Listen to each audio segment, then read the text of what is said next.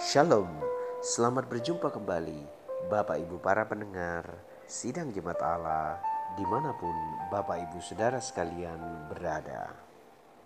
Saya percaya Bapak Ibu Saudara sekalian dalam kondisi yang sehat, diberkati oleh Tuhan, dipelihara dalam segala kebaikan dan kemurahan Tuhan. Kita akan segera mendengarkan renungan firman Tuhan dengan judul pemulihan dari Allah. Teks kita terambil dalam Mazmur pasal 126 ayat 1 sampai dengan ayat yang ketiga. Di situ dikatakan nyanyian siarah. Ketika Tuhan memulihkan keadaan Sion, keadaan kita seperti orang-orang yang bermimpi. Pada waktu itu mulut kita penuh dengan tertawa, dan lidah kita dengan sorak-sorai. Pada waktu itu berkatalah orang di antara bangsa-bangsa, Tuhan telah melakukan perkara besar kepada orang-orang ini. Tuhan telah melakukan perkara besar kepada kita, maka kita bersuka cita. Bapak Ibu para pendengar yang dikasihi oleh Tuhan Yesus Kristus, kita sering kali merindukan pemulihan daripada Tuhan. Dan memang pemulihan itu pasti terjadi dalam kehidupan kita. Alkitab berkata, ketika Tuhan memulihkan keadaan Sion, itu berarti ada waktu untuk pemulihan kita. Di dalam bagian tertentu, Tuhan meminta kita untuk tidak mencari tahu tentang kapan waktu pemulihan itu terjadi. Khusus pada bagian ini, waktu berbicara tentang kronologinya atau tahapan-tahapannya, dan waktu juga dapat berbicara tentang momentum atau saatnya telah tiba jadi Bapak Ibu Saudara yang dikasih Tuhan, kita menantikan pemulihan daripada Tuhan. Tetapi proses pemulihan itu biarlah kita jalani bersama dengan Tuhan. Sehingga pas tepat waktu momentum pemulihan itu terjadi. Nah, yang paling penting kita ketahui di sini, poin pertama, bahwa pemulihan itu pasti terjadi. Masalahnya adalah entah kapan, bagaimana, di mana itu akan terjadi dalam kehidupan kita. Tugas kita hanya mempercayai bahwa pasti pemulihan Tuhan itu terjadi. Tugas kita melakukan yang terbaik yang Dia inginkan kita lakukan. Nah, Alkitab juga memberikan gambaran selain waktu pemulihan itu pasti terjadi, di situ juga diberikan gambaran bahwa keadaan kita seperti orang-orang yang bermimpi. Pada waktu itu mulut kita penuh dengan tertawa dan lidah kita dengan sorak-sorai. Jadi, pada saat pemulihan itu terjadi, semua penderitaan, kesusahan, tekanan, masalah, itu sepertinya sirna. Beban persoalan itu sepertinya tidak menekan lagi. Tekanan dan himpitan itu sepertinya tidak membebani kita lagi. Alkitab berkata kita seperti orang-orang yang bermimpi. Kita penuh dengan sorak-sorai, penuh dengan kegembiraan. Nah, Bapak Ibu Saudara yang dikasih Tuhan, kalau kita menantikan saat itu terjadi, biarlah kita menantikannya dengan sungguh-sungguh di hadapan Tuhan. Bapak Ibu pernah melihat ketika seorang uh, ibu mengandung dan merasa sakit bersalin selama sembilan bulan dia tertekan, dia sepertinya dalam tanda kutip mengalami siksaan di dalam tubuhnya karena ada perubahan di dalam tubuhnya. Tapi ketika bayi itu lahir, coba lihat orang tua bayi itu, sang ibu itu khususnya. sukacitanya bertambah meluap-luap. Dan yang paling penting Bapak Ibu Saudara, bayi itu memberikan kesenangan dan kegembiraan yang tiada taranya. Semua penderitaan yang dilalui sembilan bulan itu tiada artinya lagi. Karena sukacita yang baru mengisi batin daripada sang ibu. Bapak ibu para pendengar yang kasih Tuhan, poin kedua yang kita belajar bahwa penderitaan kita tidak sebanding dengan pemulihan dan kemuliaan yang telah Tuhan siapkan bagi kita. Itu berarti bertahanlah, bersabarlah, jangan putus asa. Jika lemah, pandanglah Tuhan sebagai sumber kekuatan kita. Jika kita tak berdaya, lihatlah Dia yang memberi kemampuan dalam kehidupan kita. Bapak Ibu para pendengar yang dikasih oleh Tuhan, kita perlu mengetahui bahwa ketika pemulihan itu tiba, sukacita kita meluap-luap sampai kita melupakan semua penderitaan yang pernah kita lalui. Poin yang ketiga, Bapak Ibu Saudara sekalian, di situ dikatakan, pada waktu itu berkatalah orang-orang di antara bangsa-bangsa Tuhan telah melakukan perkara yang besar kepada orang-orang ini. Poin yang ketiga ini mengajarkan kepada kita bahwa ketika kita mengalami pemulihan, kita pun menjadi saksi. Apa sebabnya masalah diizinkan terjadi dalam kehidupan kita? Saya percaya itu terjadi supaya kita bisa bersaksi tentang betapa hebatnya, tentang betapa dahsyatnya, dan betapa luar biasanya Tuhan yang Bapak Ibu para pendengar saudara sekalian sembah. Jadi orang-orang akan berkata Tuhan yang mereka sembah adalah Allah yang hidup, Allah yang berkuasa, Allah yang hebat. Dan mereka akan berkata Tuhan memang telah melakukan perkara besar terhadap orang-orang ini. Nah, Bapak Ibu para pendengar yang dikasihi oleh Tuhan, patutlah kita bersyukur kepada Tuhan. Karena yang pertama, waktu pemulihan itu pasti ada. Dan yang kedua, ketika pemulihan itu terjadi, maka semua penderitaan kesulitan kita yang kita hadapi akan dilupakan kita akan masuk dalam sukacita yang luar biasa. Dan yang ketiga, orang akan menjadi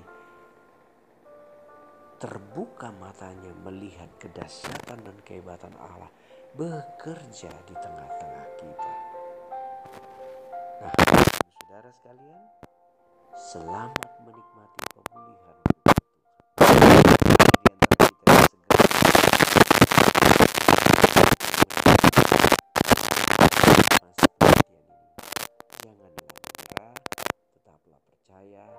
tetaplah berharap mujizat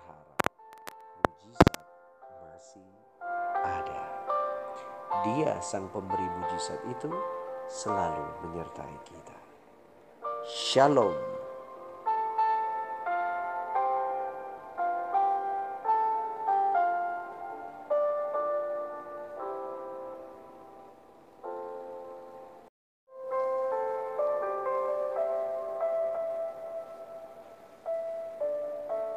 Shalom, selamat berjumpa kembali Bapak Ibu para pendengar Sidang Jemaat Allah di mana pun Bapak Ibu Saudara sekalian berada.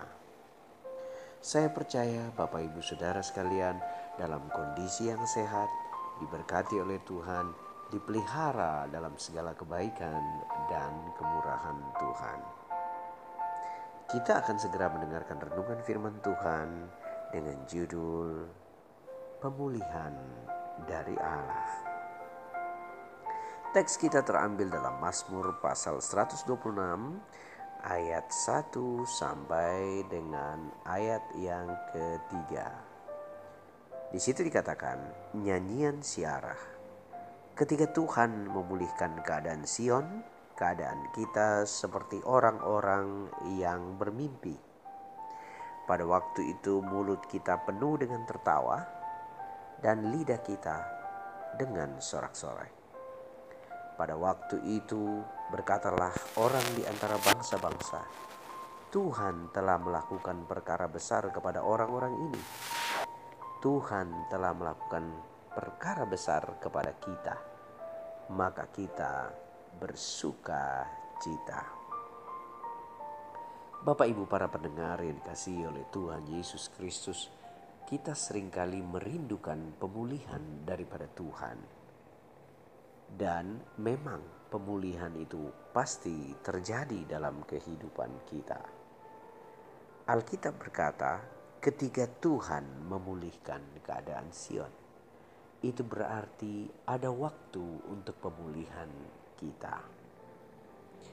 Di dalam bagian tertentu, Tuhan meminta kita untuk tidak mencari tahu tentang kapan waktu pemulihan itu terjadi.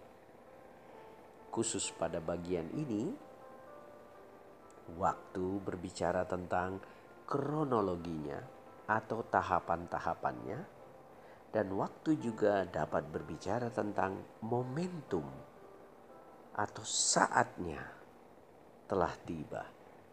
Jadi, Bapak, Ibu, saudara yang dikasihi Tuhan, kita menantikan pemulihan daripada Tuhan, tetapi proses pemulihan itu biarlah kita jalani bersama dengan Tuhan, sehingga pas tepat waktu momentum pemulihan itu terjadi.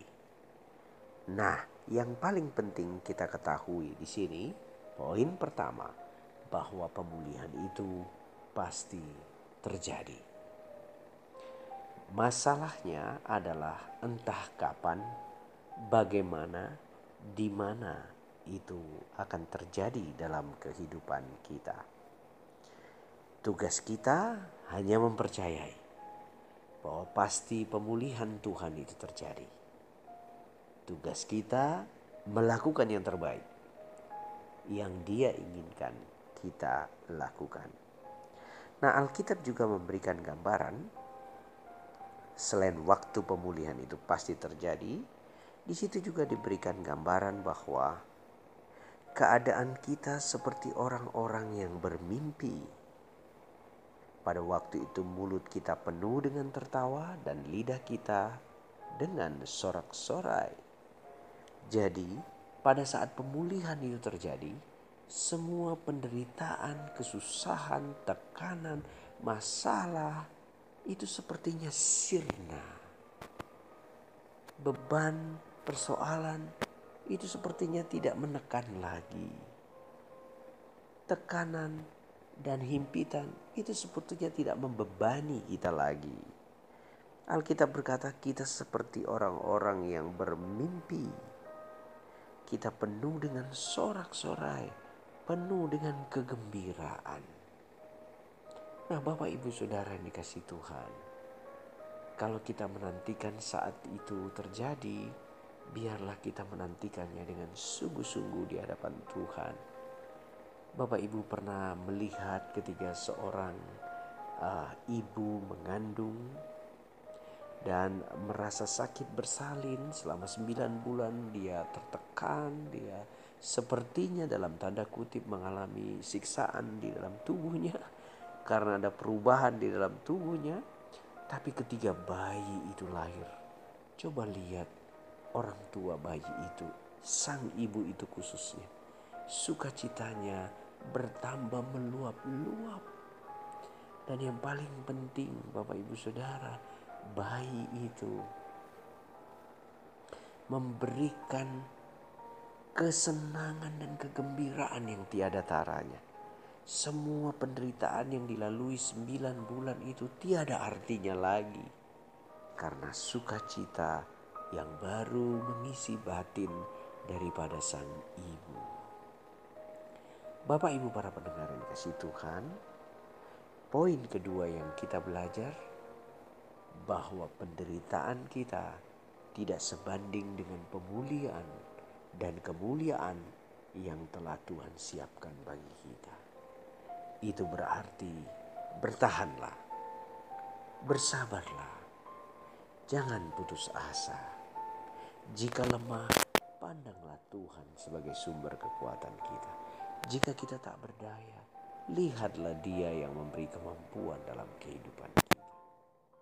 Bapak Ibu para pendengar yang dikasih oleh Tuhan, kita perlu mengetahui bahwa ketika pemulihan itu tiba, sukacita kita meluap-luap sampai kita melupakan semua penderitaan yang pernah kita lalui. Poin yang ketiga, Bapak Ibu Saudara sekalian, di situ dikatakan, pada waktu itu berkatalah orang-orang di antara bangsa-bangsa, Tuhan telah melakukan perkara yang besar kepada orang-orang ini. Poin yang ketiga ini mengajarkan kepada kita bahwa ketika kita mengalami pemulihan, kita pun menjadi saksi. Apa sebabnya masalah diizinkan terjadi dalam kehidupan kita? Saya percaya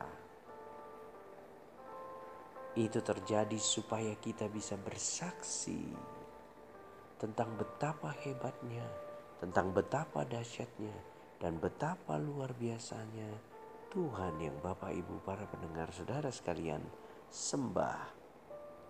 Jadi orang-orang akan berkata Tuhan yang mereka sembah adalah Allah yang hidup, Allah yang berkuasa, Allah yang hebat. Dan mereka akan berkata Tuhan memang telah melakukan perkara besar terhadap orang-orang ini. Nah, Bapak Ibu para pendengar yang dikasihi oleh Tuhan, patutlah kita bersyukur kepada Tuhan.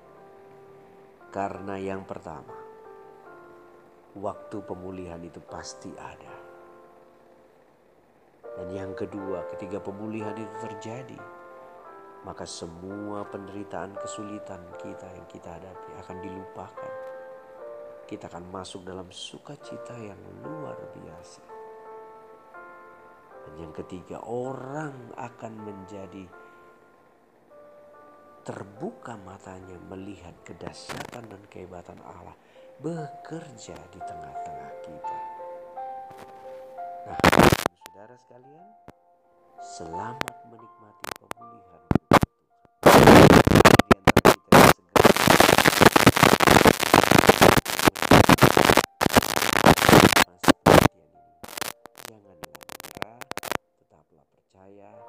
tetaplah berharap mujizat